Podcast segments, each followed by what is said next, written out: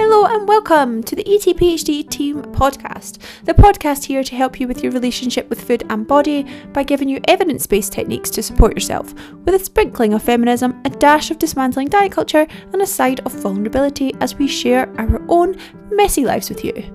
I'm Amelia, a registered nutritionist and PhD with the sole purpose of making your life happier and healthier. If you love it, please do go wild and share it. And if you're ready for support with our coaching, details are in the show notes.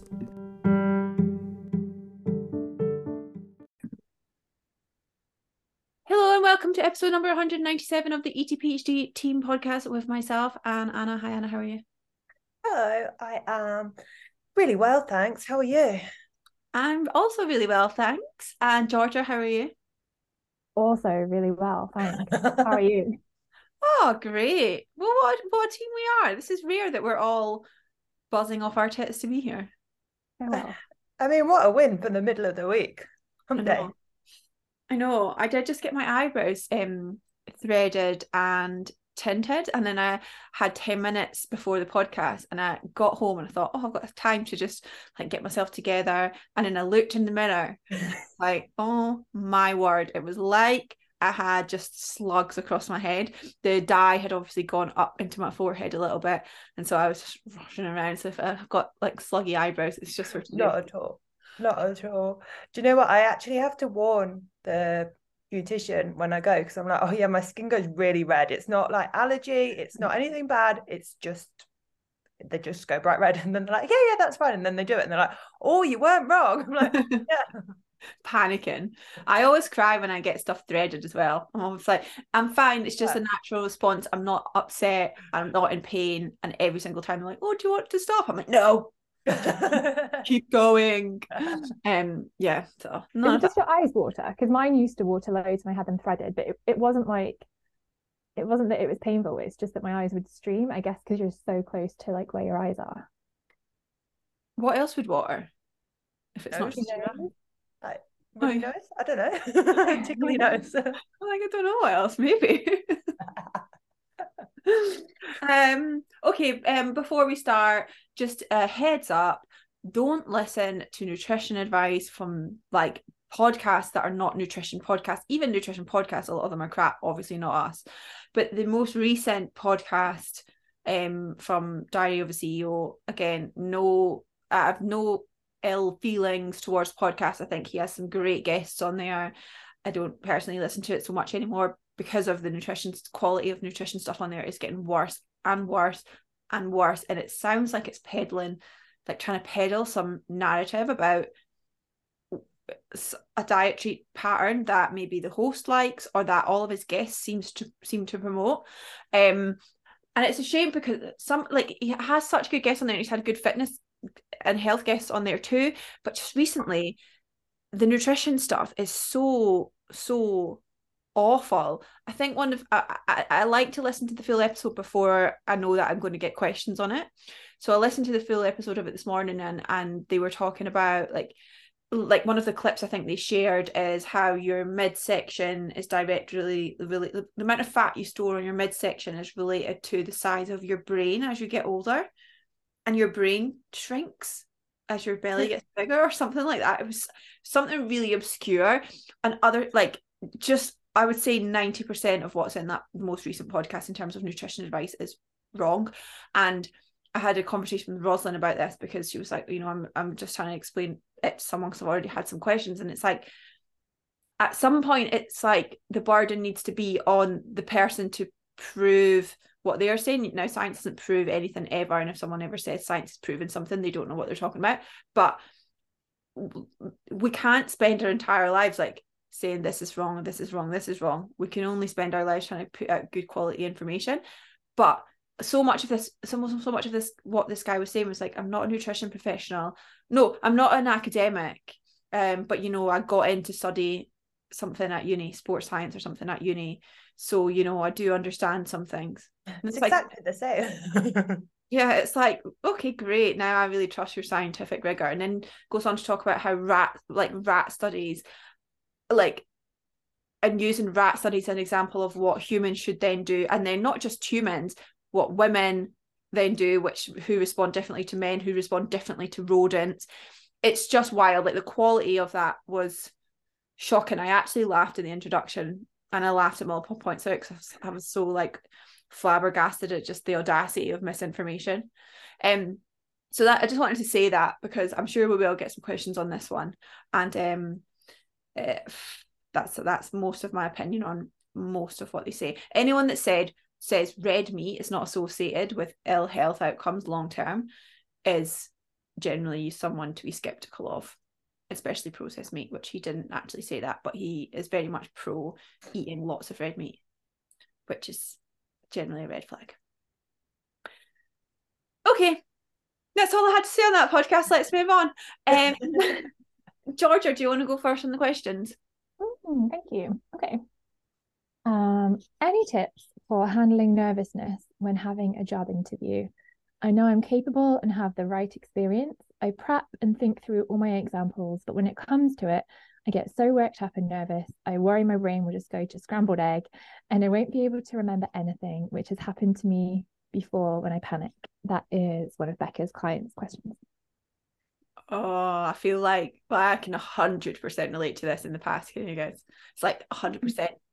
I um remember getting so stressed out about my final year exams. It's one of the reasons I took a year off my final year exams that I went into an exam and I could not have studied anymore if I possibly tried. Like people I had like te- like books that I'd created that were all color coordinated. I was proper A type about it. And, like people in my class would borrow them and I was so like prepped. And I went into multiple one, multiple exams and just couldn't remember a single thing got a 2 1, should definitely have got a first. I was traumatized. I use that word very lightly. And it was awful. And it was because the I was so again, as much as this word we're throwing around so much at the moment, like dysregulated, I was so terrified and nervous that it completely threw me. I've done job interviews around those times too, where I just would go in and I would just sweat through my clothes and I would just forget the most basic stuff. Once I remember I was doing a VO2 max test, which is like a, a, a, test of aerobic capacity that you do as a physiologist. And I was doing it at um, a really elite level of um, job at the time when I thought I wanted to work in elite sport. And I was getting kind of assessed for my skills before I went and did it with other people. And I took a blood sample from this person's ear, and I was so nervous that I threw the glass blood sample across the floor, and it just smashed into smithereens, like across the like the floor and the wall and obviously that was his blood sample ruined and that was the me showing my ability which was something i could have done with my eyes closed but i was so nervous and so sweaty that i just i couldn't cope. Um so 100% relate. And how i got over it is maybe not how i would recommend you necessarily get over it now but some things I did was just put myself in more and more and more and more uncomfortable situations. I think it was at that point that I started doing my exercise to music qualification. Sorry. I know. Can you imagine me doing that? Because it was so like far removed from what I was comfortable with, which is just teaching aerobics classes. Because I'm so uncoordinated. The examiner was like, Your arms are just flailing around. And I was like, That's just what my arms do. like I have long, lanky arms. And um but and I hated it every single time I did a class. I was so nervous. But you can't you can't mess up when you're going like 100 miles an hour in front of 40 women or people, usually women in that class, and doing an aerobics class. You don't have an option but just to, to do it. So I did a lot of things like that where I just really like put myself in really uncomfortable situations. Um, I also gained weight, which I think helped a lot. I think when I was at that time, I was very underweight. I had HA at that time as well, and I was very um regimented in everything that I did and I was very focused on perfectionism and I was so scared of failure. And so uh, for me, gaining weight didn't make me more confident in that direct association, like or direct kind of cause and effect way. But as my body image improved, as I gained weight and got my cycle back and felt more comfortable in myself, I felt more confident going into things. I also think I like the question of like, well, what's the worst case here? Like worst case is you don't get the job. Like you don't lose anything. You just don't get that job. Like nothing has to change. And it's like, oh well, could I live with that worst case scenario of not getting this job and then going for a different job and getting that one instead? You probably could. So like what if you got to lose? Um and the final thing is something that I'm like I'm gonna have a visa interview at some point and I'm already nervous for that. And um I, I've not been like nervous like this weirdly for a while. And already I'm like, okay, I can feel what's happening in my body as the nerves come up. So thinking about strategies you can use to self-soothe in the moment. So again, a classic one I'll use for presentations is putting my hand on my heart. Or if I can't do that mid-presentation, if I'm doing a big talk, I'll put my hand on my forearm, like on my other forearm, and just to bring myself like to ground myself, to remind me to take breath, to remind me to be mindful, and just brings me back to the present moment. Um, and the final thing is celebrating failure. Like I, I can't like obviously for the last six months or year that's been a big focus for me of re- reframing how i see failure. And for me when i think of failure now i really do try and celebrate it as learning something or challenging myself or doing something brave as opposed to like something negative because you're you have to fail otherwise you're never going to get anywhere. And if that's not getting a job then think what you can learn from it or what experience you get from it. Mm like I was just thinking on the flip side of what you were saying, kind of on the um like what's the worst that could happen uh and and reframing failure. I was working through kind of limiting beliefs with a client and coming up with like statements that she can challenge when she is kind of caught up in that moment. And one of hers, which I thought was brilliant, and it's probably one that I am going to be using myself, um, was like, why not me? Like why why shouldn't I be able to go ahead and interview for this job and potentially even get it? Why why wouldn't it be me? Because you're a fantastic person. So um yeah, I like that one. And I was thinking in the moment as well, strategy wise, like making sure that you are breathing still, because I know if you're anything like me, and it's something I've been really mindful of this week, is that I've been definitely like breathing just I, I can feel it like not even into my chest i think like just below my neck. I'm like oh my god. So take some uh, nice deep breaths. But you have a worry ring right? And i thought um amelia do you have no like, emma does. ring? no emma does and she, ah. she loves a wee spin of it yeah not- i was going to say something like that maybe would be again something nice that my go-to would be a hair tie but probably not ideal in a interview. So maybe something like that that you can just kind of use to ground yourself, that yeah. would be my go-to. I think what I like about this client is they've said that they know they're capable, so they already know they can do it, and they're a good candidate. And um, I mean, some different to you, but um, Emily are kind of similar. I don't know if you remember this when I was working with you. I had my first exam for my master's nutrition um course and I had a panic attack like in in the exam.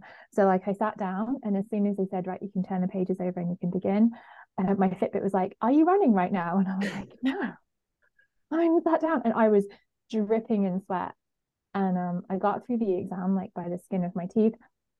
But I remember talking to you about it and you were like okay like some box breathing would be great. And I started practicing box breathing in my lectures I would do it before my exams and then I would take it into my exam with me. And before I turn the page over, like I would do like a round of box breathing and then I would read the, the question and then I would breathe again and then I would answer it. And it was never a case of like, oh, I don't think I can do it or I don't think I can get through it.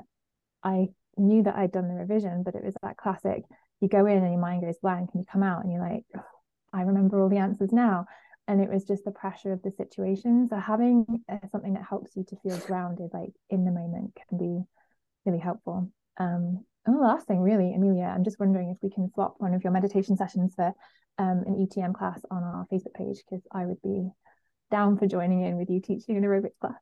Absolutely not. I was like what's an etm class? Which says a lot. Um it's never going to happen ever ever ever certain songs that are ingrained in my head that i just think if i like what is it? Release Me, Agnes. That was a classic. I can teach aerobics. Like I really enjoyed um that part of my course. Like it was my favorite thing. And then once I qualified, I didn't teach for like five years, couldn't need to. And then one day, like an instructor just couldn't turn up, and I was like, okay, just gonna grab a CD and see what happens, and just went for it. Oh my gosh! Oh my gosh! It, it yeah, I used to do like the really fast one of like the equivalent was like body body attack i think mm. of the les mills ones it was like it was wild um okay fab anna question if you guys could only ever do one exercise for the rest of your days what would it be Ooh, question Like one actual exercise or like one type of exercise? It doesn't specify, so I will leave it open to interpretation.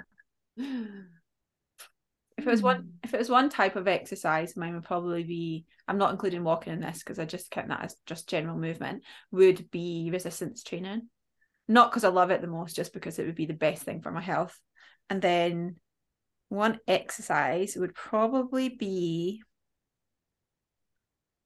mm, mm, oh probably um RDLs, I think. Oh No. snap. Oh, I really? RDLs. Yeah, yeah, because you get you get upper back, mid back, like shoulders, glutes, hamstrings. Only really quads that aren't getting a huge amount of stimulus, but even then you're still using them. Yeah. That's cool. But then maybe I think leg press or something's probably more sensible. Mm. I was just going to go conventional deadlift. Um, I can't do them. My my body my hernias are no I'm not a fan of deadlifts. I'm jack jealous. I don't No. think that's smart. but I think agreed on resistance training regardless. So- Yeah. Yeah. Yeah. Although I would really miss cycling because I love cycling. But yeah, for ultimate health, if I can only do one thing, I guess I'm committing to RDLs for life. Massive hamstrings. Massive hand. But I'm also like, I'm not going to lie to you, it's functional, but it's also aesthetics. Like if I could only train one muscle for like or one muscle group forever, it'd be my glutes. Like I'm not going to be I'm not going to pretend to to be deeper than that. But also think that's important for posture. And it, it's just, yeah, Mhm. And back health. Yeah. Meh. Okay. Um, I have been much more aware of people's energy and how I feel after some social interactions. I'm noticing that some friends I just don't want to be around, not feeling heard, seen, fear, or being judged, that kind of thing. I know they're all projections of my own stuff, but for the last couple of interactions, I'm out of sorts for hours afterwards. I've walked away from lots of friendships and people, so it's not that I am afraid to walk away from situations that no longer serve me. But I guess my question is around navigating friendships as we grow and weighing up the impact of being alone versus being around the wrong people on our health and well-being. Oh. Hmm. One thing I would question was is it just a projection of your own stuff or is it genuine stuff that's that's going on that isn't okay? And in that sense you're you have every right to walk away. And I think classic reframe rather than worrying about potentially some alone time like this is a really great time to find people that actually like you want to be around and make you feel good and potentially doing some different things to help find you those people. Mm, And I think also sometimes our mind goes to like worst case scenario if I don't have these people in my life, then I will be alone, and being alone is like the worst thing ever. But worst case scenario isn't really ever going to happen because you're never going to not meet new people for the rest of your life. Um, and sometimes it is just like you said, you kind of you outgrow certain relationships, and then you find new ones. And I think something I read, oh, don't judge me for like being like Instagram therapy thing, but I read it on Instagram, and it was one of those things where it's like not just looking at um like romantic relationships, but also friendships as well. And the idea that the end of a friendship is like a, a bad thing, whereas you have different friendships at different times in your life for different reasons, and like people come and go and not like they serve a purpose, but as in like your relationship with that other person serves a purpose. Like at that point, you both have a need and you get on really well for whatever reason. And then as you grow in different directions, you kind of move on and find new friendships. Um, and I think that's a really nice way to frame it because it's very easy to feel like bad about yourself and thinking there's something wrong with you. Like you said, am I just projecting? Or actually, has that friendship kind of run its course and now you're ready for the next chapter of your your life and the new people in your life as well? Like you're going to finding new people. So I'm going to completely go disagree with you too. I don't disagree with you too. I think that those are both important. But realistically, if your fear of being judged, you feel like you're not being heard, like I would say actually have the conversation and don't just automatically go into this Gen Z narrative of like, well, if something's not serving you, just cut them off. I don't like that narrative because I think realistically, um, there are going to be seasons of your life and different relationships where that relationship is supporting you and that relationship is not supporting you and you're supporting that relationship and you're not and that is going to be transient potentially. And you know i've got friendships where i've been friends with these people since i was maybe 16 and we've had years where we haven't really spoken and then years where we've been really close and i feel really connected to them. And then you know it comes in and out and that's not and I, and I wouldn't cut those friendships off because they're not serving me or because I don't feel great every single time I hang out with them especially if it's coming from a, me feeling like I worry about being around them because I worry about being judged. Um I think that's I think you're right to think about is it my own self projection and is it my own stuff? And in that sense it is something that you want to work through. I to- like i'm being a little bit facetious here because i totally do agree with both of what, what you're saying in terms of like knowing when things are time to call call things right? For sure um i just think that we are these days a bit quick to sort of say well i don't like that so i'm not going to do it and i think that that can really that can lead us to disconnection because we'd rather do that than have a hard vulnerable conversation with someone that we love and say i don't feel really like when we're together that you really like hearing what I'm saying. I feel like you're when I try and speak to you about my stuff, you bring it back to yourself, or I feel like when I try and speak to you, you're maybe distracted with other things. Is there like is that fair for me to say? And is there something that we can do to try and like communicate or like rectify that?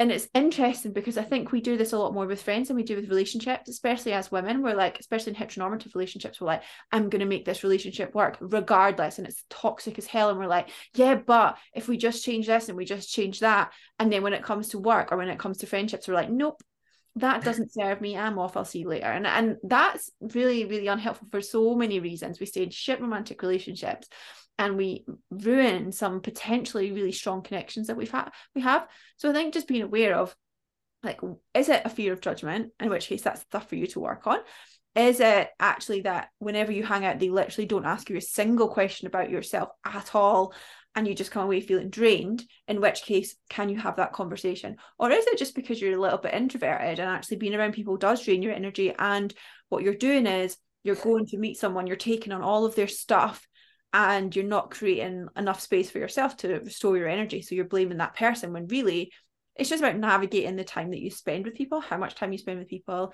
whether that's big groups or small like one or two people at a time the environment that you spend time with um, and how much time you're spending on yourself to restore that. So there's not a clear answer i don't think in my in my head. I think you just have to really look at realistically what's going on and, and is this something that i want to fight for? And has it been something that I think in the past would have been worth fighting for? And if so, like how am I going to do that?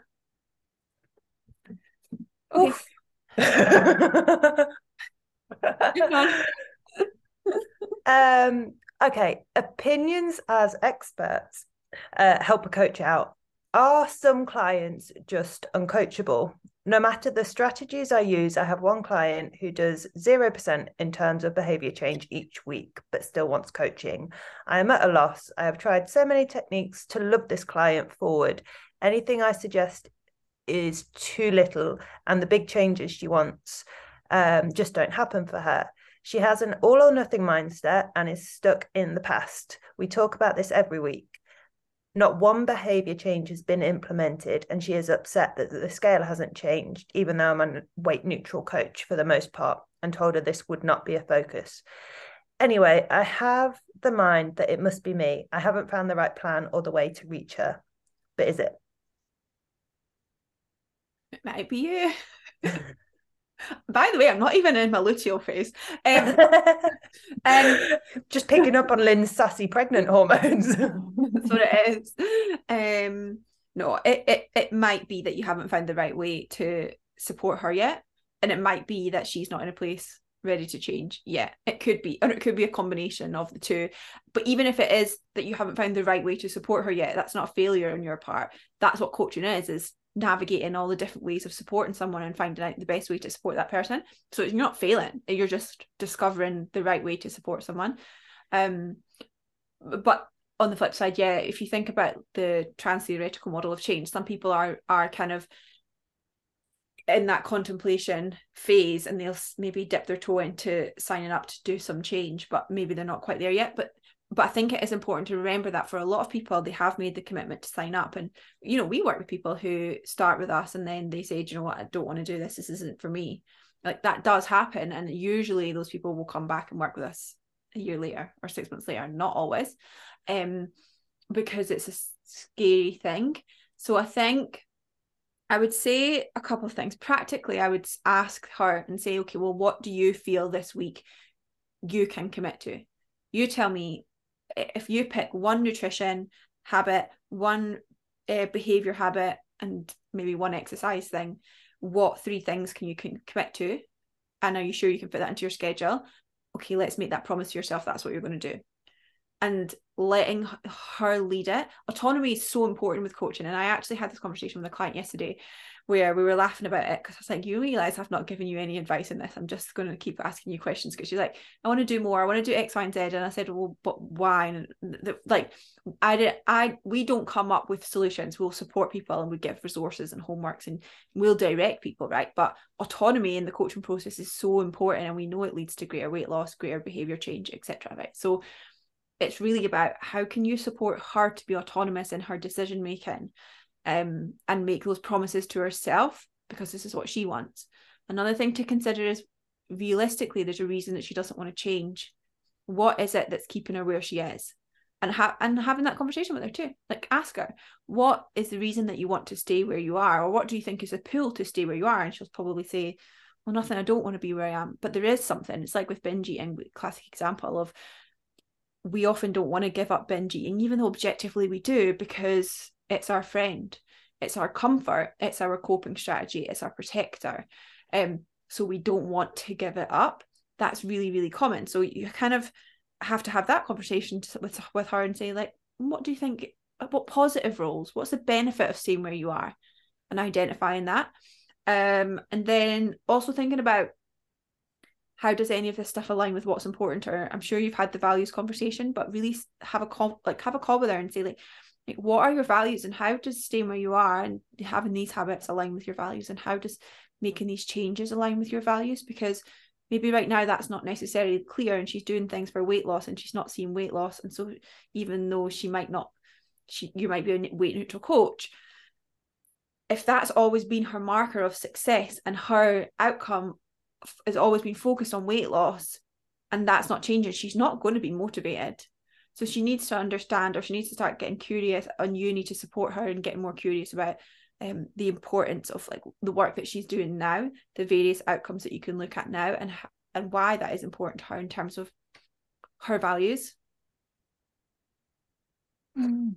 and so i had a, a check-in this week um, on Monday, and my reply was just full of questions. And then on Tuesday, we had a call and we were chatting about something very similar.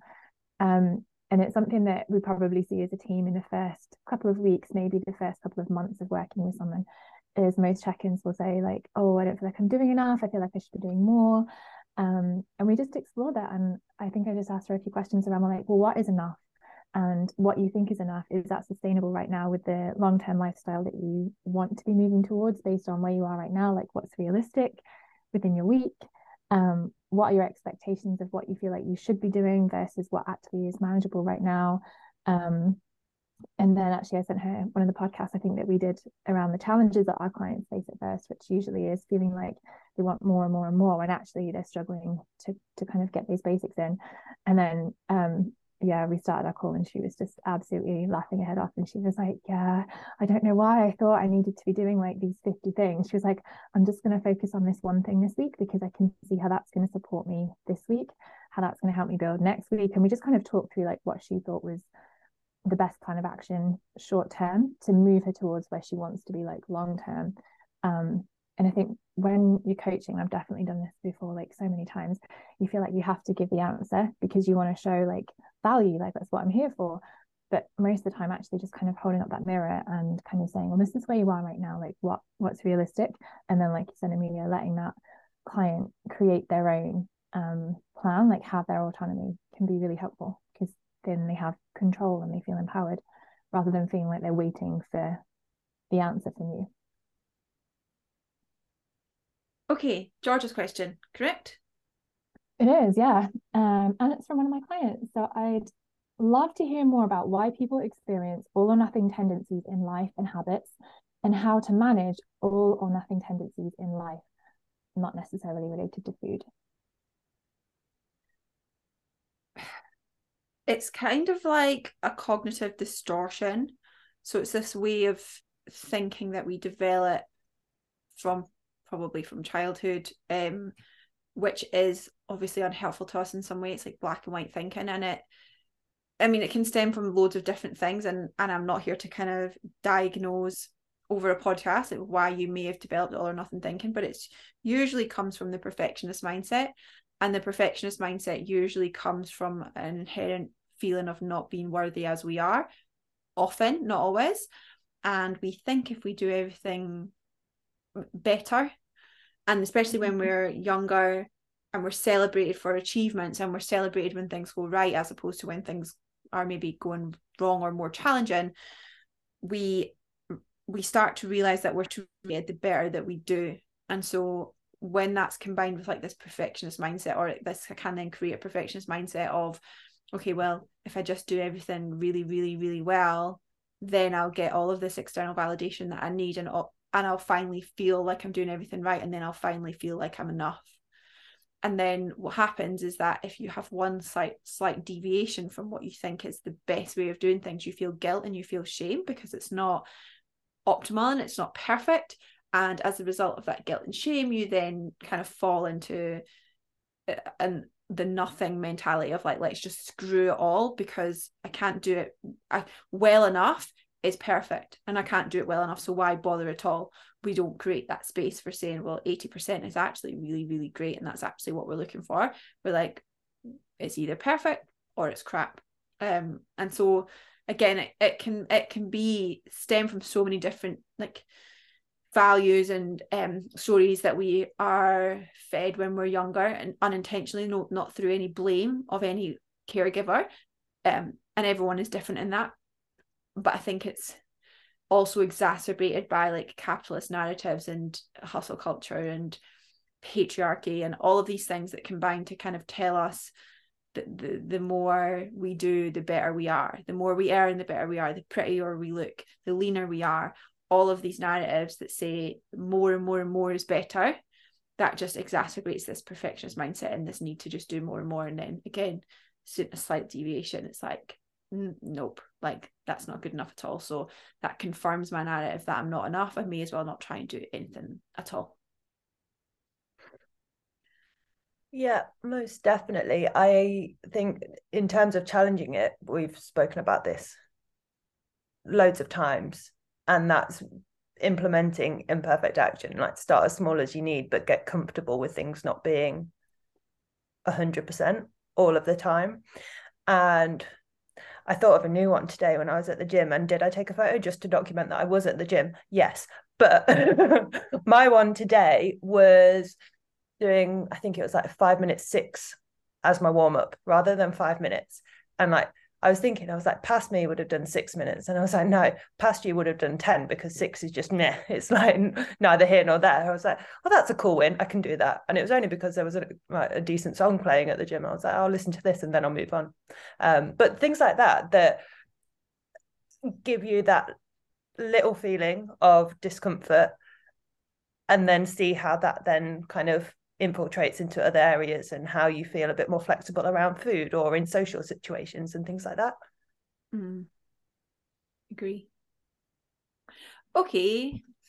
How do you set and stick to boundaries? I find it difficult to set a boundary as I find it difficult to gauge if I'm being too hard or too soft. This applies to both my relationship with my partner and my children.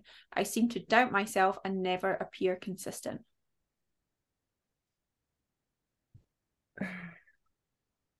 I would say, as a general rule, if you have those worries, that it's it's not that you're going too hard with the boundaries.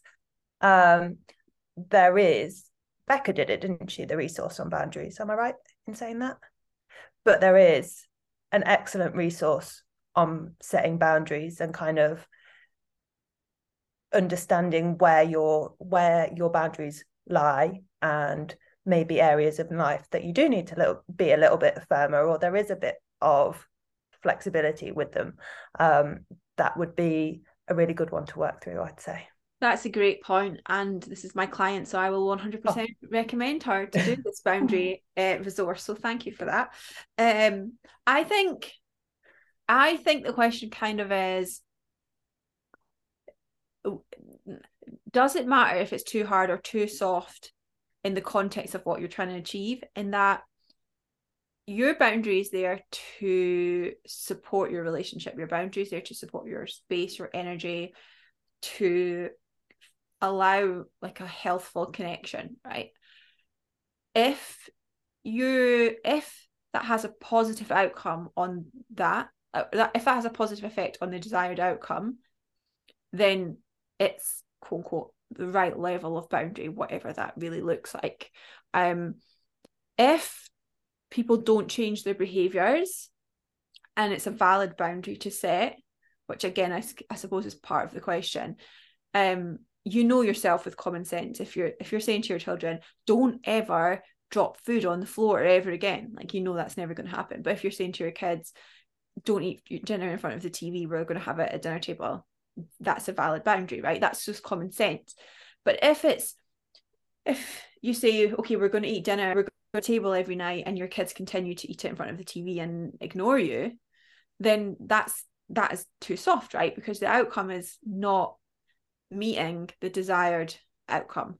So I think it's, I don't think there's an answer of like too hard or too soft in the sense of is that boundary serving the purpose that it's supposed to serve, which is usually fostering a stronger connection or preserving your space. And I think sometimes, especially if we're people pleasers, we are we don't think protecting ourselves is a valid reason for a boundary. And so then we think, well, is it too hard? Because really it's only serving myself but there's nothing like only about serving yourself that's still important it's not a selfish thing. Unless of course you're saying i'm not going to cook dinner for my children who are five years old for the next two weeks because i need to preserve my time and do my yoga session tonight. Again common sense. It's like that obviously wouldn't be uh, correct so to speak. Oh maybe it is for your family. Maybe your five year old is like matilda and can i don't know magic up her own dinner. I don't know. Um so yeah I, I don't think there's a a clear one. I think notice how you feel after setting it. Like do you feel guilty because you're people please you people please often? And can you sit with that guilt and know that that's just because it feels uncomfortable doesn't mean it's wrong? Or do you feel resentful because actually people haven't managed to stick to that boundary and so maybe you need to work on how you communicate it or the outcome of that boundary? Mm. i also just think to kind of add on that a little bit like sometimes it's down to what you think a boundary is for. Like sometimes there's this mis- misconception that a boundary is a rule and it's a rule that is like you know self-serving only. But when you you're setting a boundary you're communicating clarity your expectations in a relationship like what you expect from somebody else and also like what they can expect from you. And when you're clear you're being really kind. Like you can't I'm just using this example, I'm not saying this is correct, but like you can't let your kids eat in front of the TV and drop food all over the floor and run around mashing beans into the carpet and then get annoyed at them if you've never said to them, this isn't okay, this is what we're going to do instead. But if you give them that that boundary, that clarity of expectation, then they understand if they're doing something that actually is going to frustrate you or is, you know, not actually what you want. So yes, it's helping you, but it's like you said, it's it's building connection. It's helping your relationship with your children or with your partner or with your friend or whoever. Um, and I think sometimes just understanding that can help take away some of that guilt because we feel like, oh, I'm just kind of getting bossy and telling people what to do. And it's like, well, no, the other side is that actually you are creating a much healthier relationship so people know what's okay and what isn't okay and what what's crossing the line and what isn't. Agree.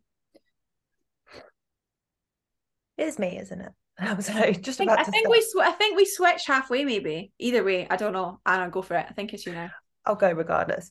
Um, I feel sometimes I'm just doing stuff to tick a box rather than feeling the outcome. Like with body functionality slash appreciation, I list and say thank you to my body, but I don't always feel it.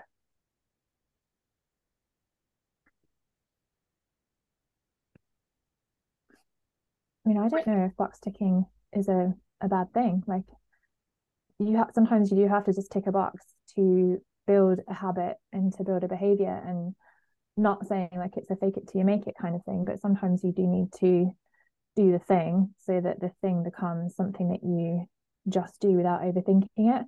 And sometimes it's like, well, why am I doing that thing? You know, if you're going to the gym, even though you don't feel like it and you're just ticking off getting two or three sessions done, great, because you're still going to improve your health. You're still going to have the outcomes that you want. So if it's a case of feeling super driven to do it or doing it just to tick the box, like I think my opinion would be like, is that really the end of the world? I mm. agree to some degree, to a large degree, in that sometimes you will have to tick a box. And we talk about this a lot with like resistance training and stuff. Sometimes for us, resistance training is just ticking a box, or sometimes going for a walk is ticking a box and you don't want to do it, but you're doing it because your future self will thank you for it. Um, but I think I do I think that that's not a long term strategy. If you were ticking a body gratitude box for two years and after two years you still didn't feel that gratitude into your body, then that would be a bit of a um, an orange flag of something to look at. Um, because because the, the the intention behind something is really important. And when you're box ticking sometimes the intention is to support your future self and sometimes you're box ticking to get a gold star from anna when you check in the next week. And again initially early on in this journey that like that's quite common and you just want to do everything right because you're you're a high achiever and maybe a bit of a perfectionist and so you want to do all those things. But that's not necessarily going to serve you in getting the most like that's not going to be a long term strategy because Anna won't be there forever. And then it comes, well, why would I still bother doing this? So I think checking in with why, like, what's the purpose of that body functionality work? What's the purpose of finding other ways to be grateful for your body aside from the way that it looks? Why are you doing that? That's an important question to ask yourself. And then I also think, like, what is it that's stopping you from feeling into it? So, when I would do body functionality work, I tend to do it at the end of a yoga session. And when I'm in Shavasana, I will just run through my body quickly and just be like, thanks for letting me do this. And and and whatever words come out of my mouth, it's generally those words. Um, it doesn't matter what they are, right? Uh, that's my time to really do that. And I I imagine my words going to every little finger and every t- I say little finger I've got giant long fingers but imagine the words that are that I'm saying in my head going to like all the different parts of my body and I really visualize that. And the reason for that is because I want to support my body image. The reason for that is because I, I don't want to develop a negative relationship with my body ever again because I know what that feels like. So when it comes to you checking the box it's like you need to think about what is your purpose? What's the purpose of this? And like, is that actually something that you want? Like, do you want to improve your body image? And if not, then that's not going to, that's not something that you're going to want to do. And don't tick the box and don't do it because it's a waste of your time. But if it is, it's like, well, why am I so reluctant to do it? Why am I so reluctant to feel appreciation for my body? Is it because actually I'm scared if I feel appreciation for my body, then I won't want to change it anymore? Or something else. So I think really getting to grips with why you have that reservation, or is it because actually you don't really understand. And actually you, you you're not on board with that because it feels a little bit too airy fairy for you, and that's something else to work on. Mm, I was thinking whether it's, I mean, this client has she like she shares her lists of body appreciations. They are exceptional. But i'm wondering whether what's the word? Like running through a list okay so why don't you pare it back and and just think of one thing that you are truly grateful for rather than well i have to do all of these different parts um, for the body functionality for it to be enough. No let's just pull it back and and find something really deep and meaningful that you can connect with and almost think like sometimes we fall into that mindset with exercise that it's something that you have to do. No it's something that you get to do and obviously what both of you are saying is like connecting with the purpose and why you're doing it well i'm doing this to support my body image okay so let me find something that i really am super grateful for super appreciative that my body has allowed me to do supported me to, to do that day and take some pressure off in that sense Yeah, I think that's such a good point and such a good insight. I think it's sometimes you start with the granular stuff of like I'm really appreciative for the, the my lungs for gas exchange and all these things, and you get really granular about it. But once you've kind of got that awareness, then just taking a step back and being like, oh, I'm really grateful for my body for allowing this. That's like that's that that's enough.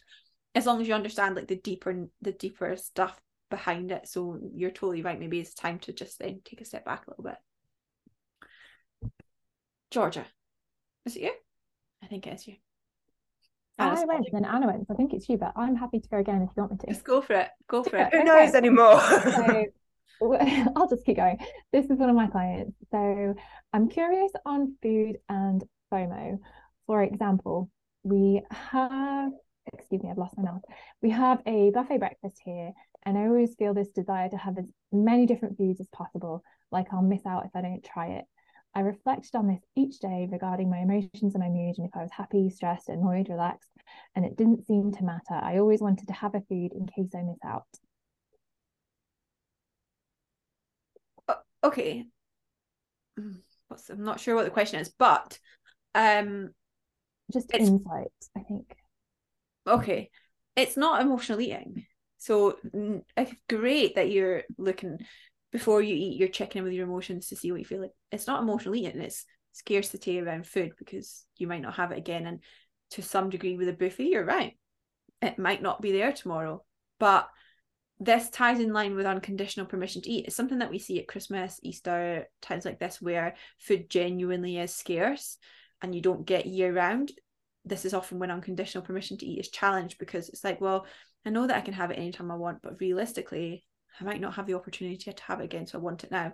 And that's that's valid. If something is truly delicious, if if that was like a freshly cooked cinnamon bun hot on a hotel buffet, the chances are I would have that every day for a week because I, I don't know when I would have it again. But even that, after about three days, I'd probably be a, be a bit like kind of over it a little bit.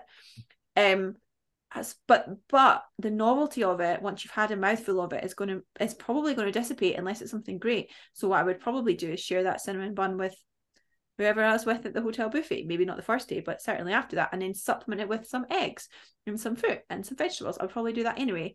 Um so if it's something that you think is truly delicious have a bit of it and have more of it if you really really love it. There's nothing wrong with it at all but recognize that it's probably after the first time not going to be something that you're so desperate for to have again the novelty will probably wear off um i think sometimes we look for deeper meaning for things and most people have a little bit of fomo at a breakfast buffet but i also think too when you truly get to the place of unconditional permission to eat and then you go to a breakfast buffet, you realize that a lot of the time the stuff at the breakfast buffet, breakfast buffet is actually not great. And that dry croissant, you've only got FOMO for that because you don't let yourself have the delicious fresh croissant when you go to a bakery down the street.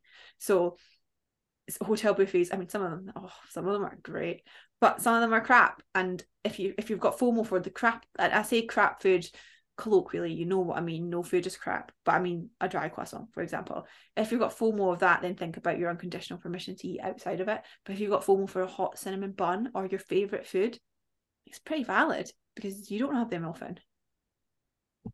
Mm-hmm. Do you know what I love about buffets? Like just watching, particularly breakfast ones, just watching people from like all across the world, like, what are you having for breakfast? Obviously making no judgments, but I'm like, ah, never thought of that combination. Do I want to try it? Props not, I'll stick with one. yeah. I love it. I'm like, oh, okay, cool. You go. Yeah, you're set because you automatically go to go for the same stuff of like maybe I'll have some Greek yogurt, maybe I'll have a little bit of cereal and then some toast, and then it's like, oh, they've got cheese and eggs and olives and I don't know, a croissant. okay, pal. oh, do you know? Oh, just the love of just Sophie. Oh, there's one in that my friend Louise and I go to every year in Kos where we go together, and um, they have a whole breakfast cart of different dried fruits, but like dried papaya, dried figs, and everything like that. And then like like fig jam and oh my gosh, all the different seeds. It's just heavenly. Oh, I really want that now. Okay. moving on. So hungry now. I'm My just mouth's on the just hot like filled up with water. Like, no, calm down. Oh, that sounds Cinnabon would be great right now. yeah. Thanks, Okay. Amelia. Sorry. Uh, Rosalind's question, last question. What practice or positive reinforcement can I carry out to prevent my kind of, wait, to prevent my kind, I think it means mind, so I'm going to start again. What practice or positive reinforcement can I carry out to prevent my mind from automatically thinking more food equals weight gain? Mm. That's a great question. I don't think it's I don't think there's a practice or a positive reinforcement in this situation. I think there might be that I, that I can't think of right now, but I don't think it's the answer. I think the answer is education and experience. So, um, thinking about oh, what like realistically, you could have more food and it's a giant bowl of lettuce, or a nut, or two nuts more food is the giant bowl of lettuce, but it's not going to lead to a calorie surplus. But two nuts probably won't lead to a calorie surplus. I was going to You say get the idea. it's more calorie dense. You get the idea, okay? Mhm. Um, so I- I think I think part of it is just educating yourself around food, and and sometimes I think when we come from more of a perfectionist mindset, we automatically think that understanding foods and macronutrients and things can be quite um toxic to that because we can become like kind of addicted and obsessed with knowing the numbers. But actually i think sometimes when you have a this type of mindset where you struggle with thinking that all food is going to lead you to weight gain sometimes empowering yourself with the knowledge that that's not going to happen and, and how foods can nourish you in other ways is actually really really helpful. And so i think focusing less on the calories of foods and more about maybe it's macronutrients or maybe it's micronutrients thinking about well how does how do these two nuts like what micronutrients are in these two nuts and and how do they nourish me? And thinking less about food volume and food calories and more about food nourishment and food micronutrients and nutrients is is a much more helpful way to do it. And i think also too the experience of actually eating a little bit more and recognizing what actually happens when that when you do that is important. But then i also think on the to- top of that and i don't know your situation but eh, recognizing that weight gain is not inherently a bad thing for a lot of people. For most people it's not a bad thing and it doesn't have a moral value and really getting to grips with why weight gain is such a negative in your mind. Um and I, again i don't know your situation so i don't know if it's if body fat levels are impacting your health in some way but weight gain is not inherently a bad thing and it's that's often a narrative that we tell ourselves based on society and culture and things like that when realistically for a lot of people weight gain can improve um, your hormonal profile it can improve your mood it can improve your energy it can improve your cognition it can improve your body image um so many things. But we tell ourselves that none of those things are going to happen so like get curious about that too. Mm, I think sometimes it one of my favorite things to